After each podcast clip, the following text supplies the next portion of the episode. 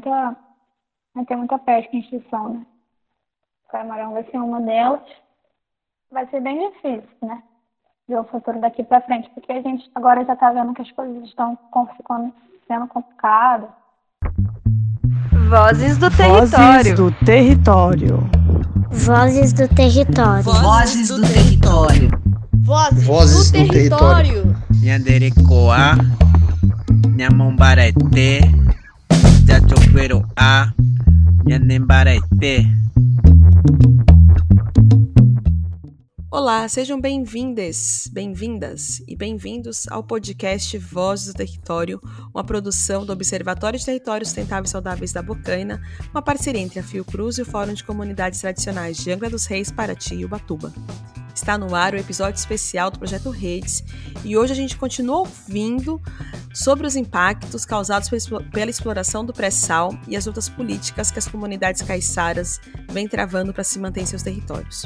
Eu sou Maite Freitas e a gente vai ouvir a Adriele, uma jovem liderança pescadora da Ilha Grande, no Rio de Janeiro. Adriele, seja muito bem-vinda ao Vozes do Território e eu gostaria que você se apresentasse para a gente. Meu nome é Adriele de Jesus Pereira, tenho 21 anos, Moro na Praia do Bananal, na Ilha Grande. Nesse momento agora, eu tô na ilha, né? Em Bananal.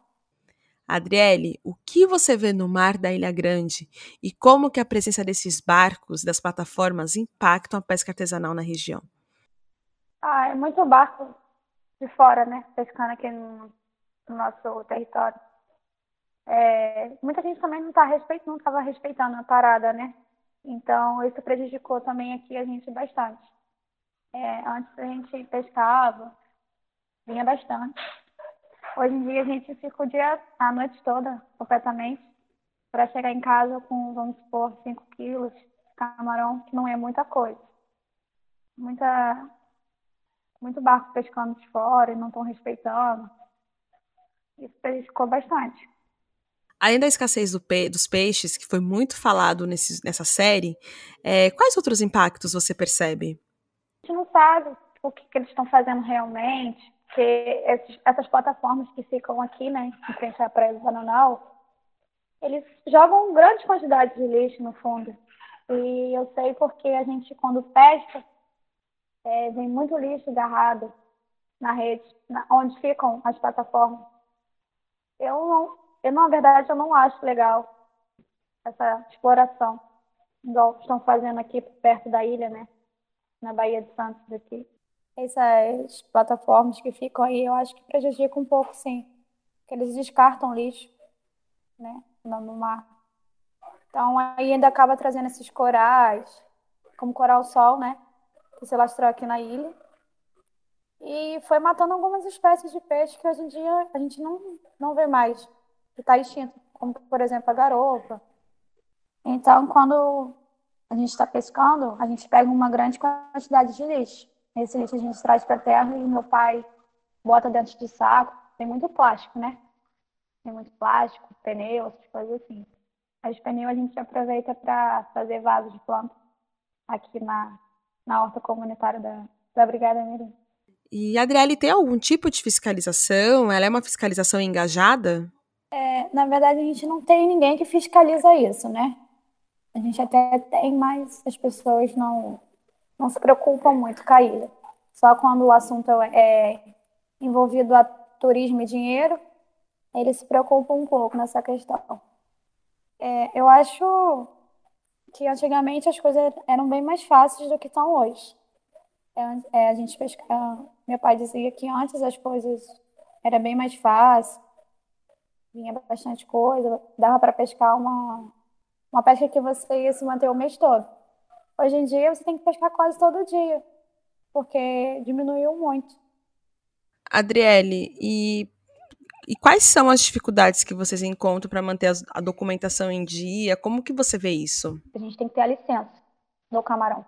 E é difícil para deixar ela atualizada, porque às vezes a gente vai na secretaria, ou não está funcionando por conta da pandemia, aí jogam a gente para um lado, jogam para o outro. Na verdade, essas leis existem, mas elas não são cumpridas, né? Eles não. É a gente por, por a gente mesmo, né? Tentando sobreviver do jeito que dá. E Adriele, você é super jovem. Qual que é o papel da juventude na luta pelos direitos da pesca artesanal aí na Ilha Grande? É, a Cassiane, né, sempre ajuda bastante a gente aqui na comunidade. Ela faz parte aqui com a gente da associação. Então, por a gente ser um pouco mais jovem aqui na comunidade, então a gente sempre está tentando fazer a melhor forma possível para ajudar os moradores, e a gente estava tentando fazer uma associação que incluísse os barqueiros, pescadores. E as mulheres pescadoras são respeitadas? É bem difícil ver uma mulher hoje em dia pescar, né? Eu acho que na época antes, assim, dos mais velhos, era bem mais fácil ver, né? Mulher na roça, mulher na, na pescaria. Ah, rola bastante preconceito, né? Eu, por exemplo, já ouvi bastante pessoas usuários dizer que, que, que mulher tem que ficar em casa, mulher tem que fazer isso, fazer aquilo. E por eu ser sempre independente, né? De quando eu quero sair, eu posso pegar meu bote e ir, ou o barco do meu pai. E não tem ninguém para me levar, né? Porque como eu sou, sou meio virada, então as pessoas aqui me chamam de menino, molequinho, filho do, filho do Ademir, né? Que é o nome do meu pai. Ah, o molequinho ali indo pescar.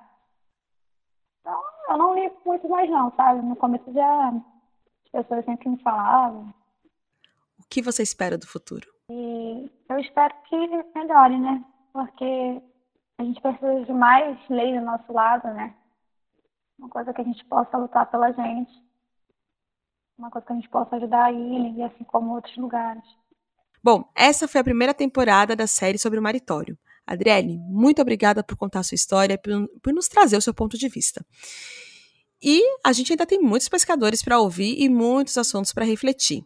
Acompanhe o vosso território e fique por dentro das ações e histórias do Projeto Redes.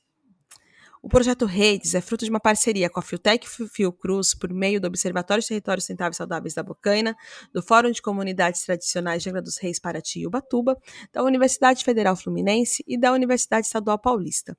Resultado de uma condicionante exigida à Petrobras pelo Licenciamento Ambiental Federal, conduzido pelo IBAMA, o projeto de educação ambiental Redes é uma política pública conquistada por comunidades tradicionais pesqueiras impactadas por empreendimentos de petróleo e gás natural no litoral norte de São Paulo e no litoral sul do Rio de Janeiro. Até o próximo episódio.